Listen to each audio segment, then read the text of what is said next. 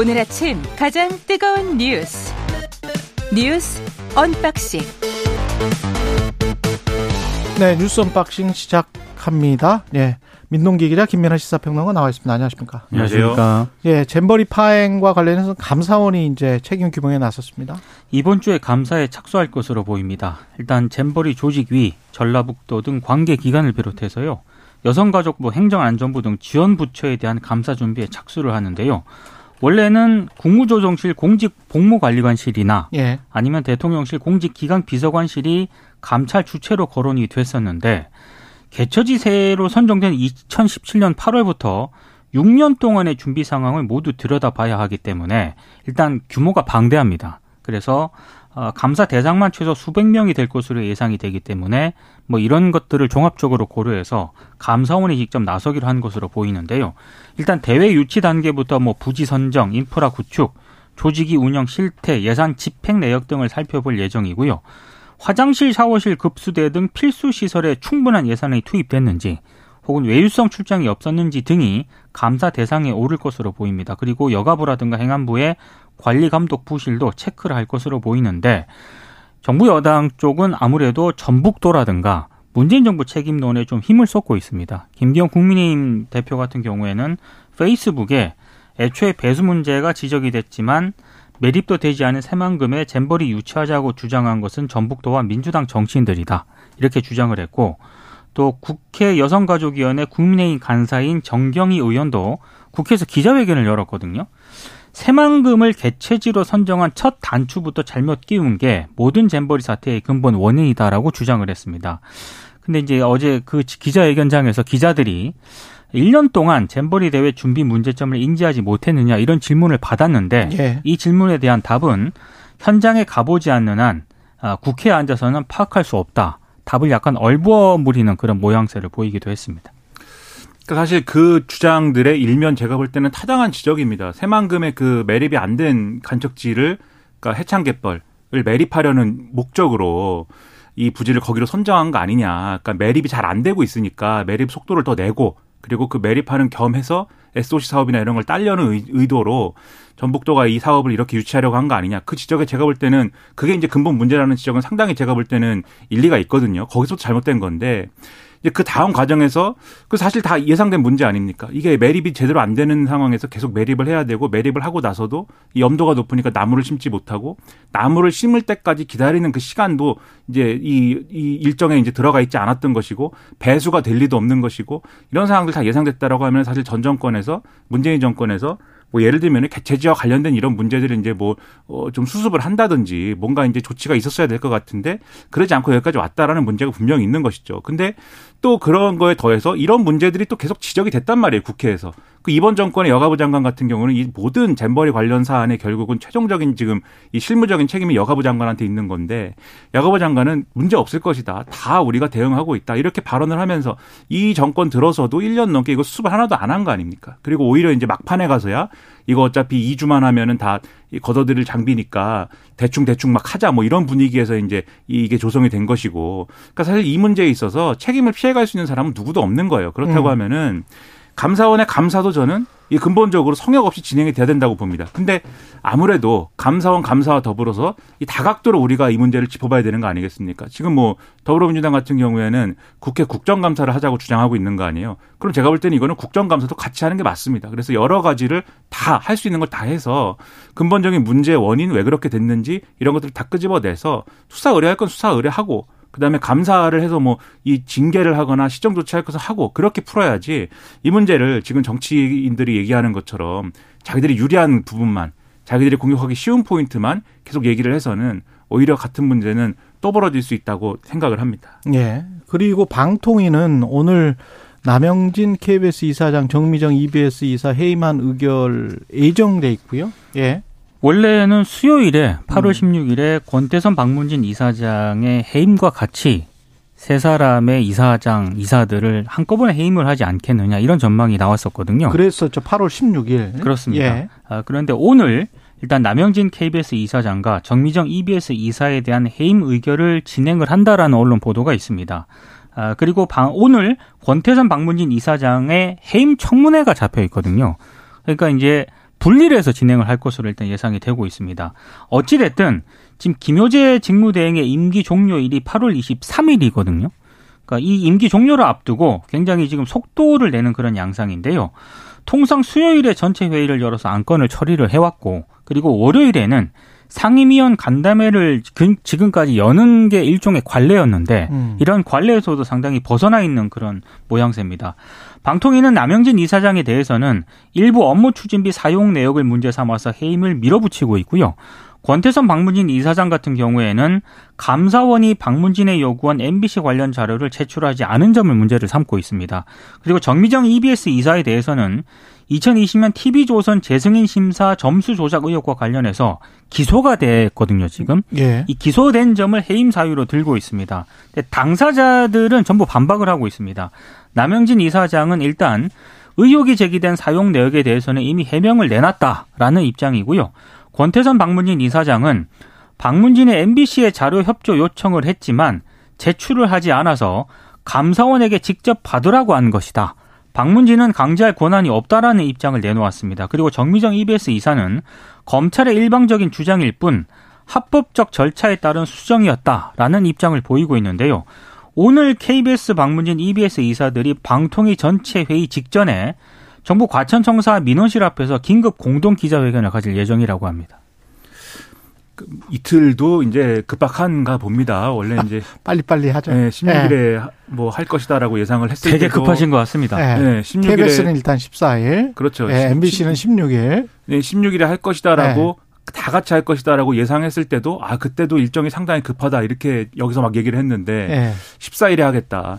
그러니까는 이게 지금 말씀하셨듯이 전체 회의가 원래 수요일 날 있단 말이죠. 그 월요일은 간담회를 하는데 어차피 근데 모양새가 아마 이 야당 추천인 김현 방통위원 아마 퇴장하거나 뭐 참여하지 않을 것이고 어차피 두 명이 하는 그렇죠. 건가요? 네. 두 명이 하는 그림이니까 뭐 그게 간담회든 전체 회의든 뭐 안건 처리를 그냥 하면 되지 않느냐 뭐 이런 생각 아닐까도 싶은데 저는 뭐 이사장이든 이사든 잘못을 했거나 뭐 그게 분명히 있으면은 그거를 물어서 뭐 해임도 할 수 있고 뭐 다 할 수 있죠. 그 하는 것은 뭐 당연히 할 수 있는 건데 지금 예를 들면은 그 지금 잘못이라고 하는 것의 핵심적인 내용이 이제 어 뭐냐라는 것에 결론이 있느냐 이건 좀 의문이거든요. 그러니까 이제 남영진 이사장 같은 경우에는 뭐 카드 법인 카드를 잘못 쓴 것 등등의 어떤 내용 아닙니까? 근데 그게 예를 들면 수사나 이런 걸 통해서 뭐 어떤 결론이 난 것인지 이런 것들 아직 잘 모르겠고 그다음에 지금 뭐 남영진 이사장 같은 경우에는 MBC의 경우에는 감사가 뭐 어떻게 끝나고 뭐 이게 자료가 뭐 나와가지고 이제 논란이 되는 건지 그런 것도 사실 감사 결과가 아직 안 나왔습니다. 그렇죠. 잘 모르겠고 그게 MBC의 경우에는 이 방문진의 경우에는 그렇다고 하면은 바늘허리에 실매 갖고 지금 하는 거 아니냐라는 비판도 나오는 거거든요. 절차적으로 보면은. 근데 이렇게 급하게 해야 되는 이유는 크게 이제 두 개로 이 여의도 호사가들이 이제 해석을 하는 것 같아요. 첫째는 늘 호사가는 말씀 아니고요. 예. 그렇죠. 뭐 여의도에 말하기 좋아하는 사람들이 저 같은 사람들이죠. 이제 음. 그 이제 두 가지다. 첫 번째는 이제 총선 전에 아무튼 다 마무리를 해가지고 예. 이거를 이제 확실하게 이제 끝내놓자라는 거 하나. 두 번째는 이동관 방통위원장이 이 되고 나서 이제 이러한 일을 하면은 아무래도 손에 피가 묻게 되니까 이 비유하자면 그러면 이게 또 나중에 흠이 되기 때문에 절차적으로 예를 들면 민주당이 뭐 일각이 주장하는 대로 탄핵이라든가 이런 뭐 빌미를 잡힐 수 있는 것에 대해서 미리 이렇게 그렇지 않는 상황으로 가는 거다 이 주장을 하고 있고 세간이 뭐 말이 많습니다 이렇게 하고 나서 지금 이제 김효재 지금 직무대행의 경우에는 또 다른 좋은 자리로 간다 뭐 이런 얘기도 있고 해서 뒤숭숭한데 뭐 다 그런 소문을 말씀드린 것이고 그런 것이 뭐 확정적인 건 아니지 않겠습니까? 그래서 어쨌든 이런 해석까지 나올 정도로 상당히 절차에 대해서는 의문이 많은 상황이다라는 말씀을 드리겠습니다. 소문대로 될 수도 있어요.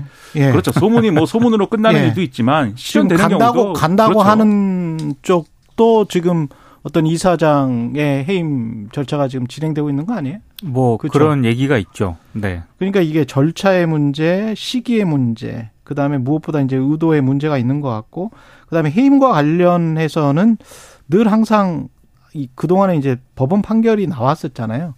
이게 이럴 일이었냐. 그래서 이게 그럴 일이 아니었다. 그 정도는 아니었기 때문에 해임은 무효다. 이게 매 정권마다 계속 이 판결이 나왔는데 대법원 판결까지 전부 다. 근데 이제 또 같은 일을 반복을 하고 있는 거예요. 그 정도 일이었나와 관련해서 또 소송을 하게 될 것이고 그러면 또 어떤 결과가 이번에는 나올지 모르겠습니다. 근데 의도는 명백히 어 언론에 의해서 의심받고 있는 거는 사실인 것 같습니다. 뉴욕 타임즈가 오늘자에 캔사스에 있는 작은 아주 작은 정말 어, 그 어디 그 편의점만 하더라고요. 사진을 보니까 그런 작은 신문사에 검찰이 압수수색을 친 것 같아요. 어떤 일이 있어가지고 그거를 언론자유 탄압이다 헌법 헌법 수호 헌법과 관련해서 음. 거기는 1조잖아요. 네. 네. 언론 자유라는 게 표현의 자유라는 게 그거 관련해서 아주 심각하게 기사를 아주 크게 실었더라고요. 캔사스에 있는 정말 작은 지역 신문사인데 근데 우리는 공영방송사 두 곳이 그런 의심을 받고 있는 상황인데 그냥 뭐 어, 평상적이라고 해야 될까요? 야, 일상적으로 항상 아, 또 시작했구나. 뭐 이런 느낌? 예, 네, 이런 느낌을 가집니다. 지금 예. 전해드린 이 그 양 방송사 이사장이라든가 예. 그 공영방송 이사 해임 관련한 그 보, 언론 보도 있지 않습니까? 그렇죠. 이 언론이 이, 이 내용을 다루는 보도 자체량이 적습니다. 그렇죠. 예. 예. 그냥 뭐 그런 거죠. 뭐 민주주의의 수준인 것 같습니다. 해병대 전 수사단장 변호인이 해병대 1사단장이 수사 단계에서 허위 진술을 했다? 그런 주장이 제기가 됐습니다. 예. 예, 왜냐하면 지금 최주근 상병 사건과 관련해서 임성근 해병대 1사단장이 예. 사고 발생에 앞서 가지고요.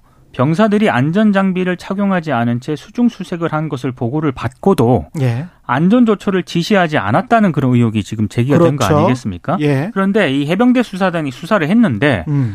수중 수색을 임 사단장이 보고를 받았는데 수사단 조사에서 사전에 보고받은 사실이 없다고 진술을 했다는 겁니다. 나는 사전에 보고받은 사실이 없다. 그렇습니다. 다 안전 장비 장착한 줄 알았다.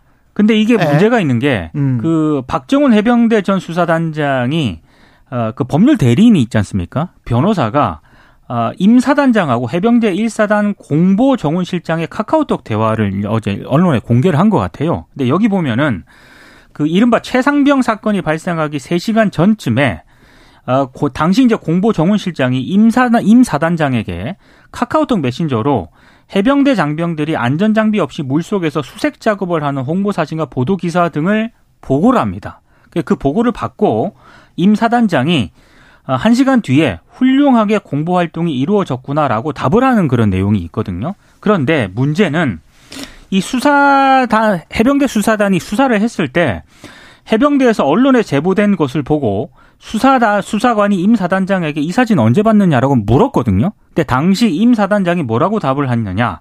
장례식장에서 처음 봤다 이렇게 답을 했다는 겁니다. 음. 그러니까 이게 봤을 때는 이 카카오톡 대화 내용에 따르면은 예. 해병대 수사단이 이거는 허위 진실이라고 판단을 한 거고요. 그럴 수밖에 없겠습니다. 그렇습니다. 예. 그래서 어, 더더군다나 당시 임 사단장은 자신이 이런 모습, 그러니까 위험한 수중 수색을 미리 알았다면 조치했을 것이다라고 답을 했는데 음. 전반적으로 이런 진술을 봤을 때 해병대 수사단 입장에서는 허위 진술을 했다라고 판단할 수밖에 없었다는 그런 내용입니다. 감추려고 한 거네요. 네. 그렇죠. 그러니까 이게 그 당시에 뭐 감추려고 했던 것도 문제고 이제 제대로 사전에 조치를 안 한 것도 문제인데 본질적으로 이 문제를 해병대가 어떻게 생각했는지가 여기 드러나는 거예요. 카톡 대화에서. 예. 그러니까 해병대 병사들이 그런 안전장구 없이 그렇게 이제 이 어, 강에 들어가서 이제 수색을 하는 사진을 보고 어, 대뜸 나오는 얘기가 공부 활동이 잘 되고 있다 이렇게 얘기를 하잖아요. 그러니까, 그러니까 보여주기 위해서 지금 했다는 거잖아요. 그렇죠. 그리고 네. 이전에 이제 언론에 잘 보도되겠다 뭐 그러니까 이런 거 이런 그러니까 식이죠. 이게. 안전장비 없이 투입되고 네. 있었는데 그 사진을 보고 공부 활동을 잘했다라고 답을 한 거는 문제의식이 없었다라는 저, 얘기도 전혀 됩니다. 문제 안전에 관한 문제의식이 네. 없고 예. 그렇죠. 그래서 지난주에 사실 보도된 사실들도 여러 가지를 종합을 해보면은 왜 이렇게 열심히 이제 그러한 이제 구조 수색 활동을 하려고 했느냐에 대해서 정말로 어떤 그러한 활동의 어떤 그렇죠. 본질적인 걸 하기보다는 뭔가 그럴듯한 장면을 많이 연출해서 음. 대민 홍보를 하겠다는 의지가 더 컸던 거 아니냐라는 의심을 살 만한 그러한 여러 보도가 지난주에도 있었습니다. 그 이게 볼 때는 제가 볼 때는 결정적으로 그걸 보여주는 것이고 음. 그렇다면 이제 업무상 과실치사나 이런 것들을 이제 적용할 수 있는 문제가 아닐까 하는데 오늘 이제 다른 언론 보도에는 그런 지적도 있어요.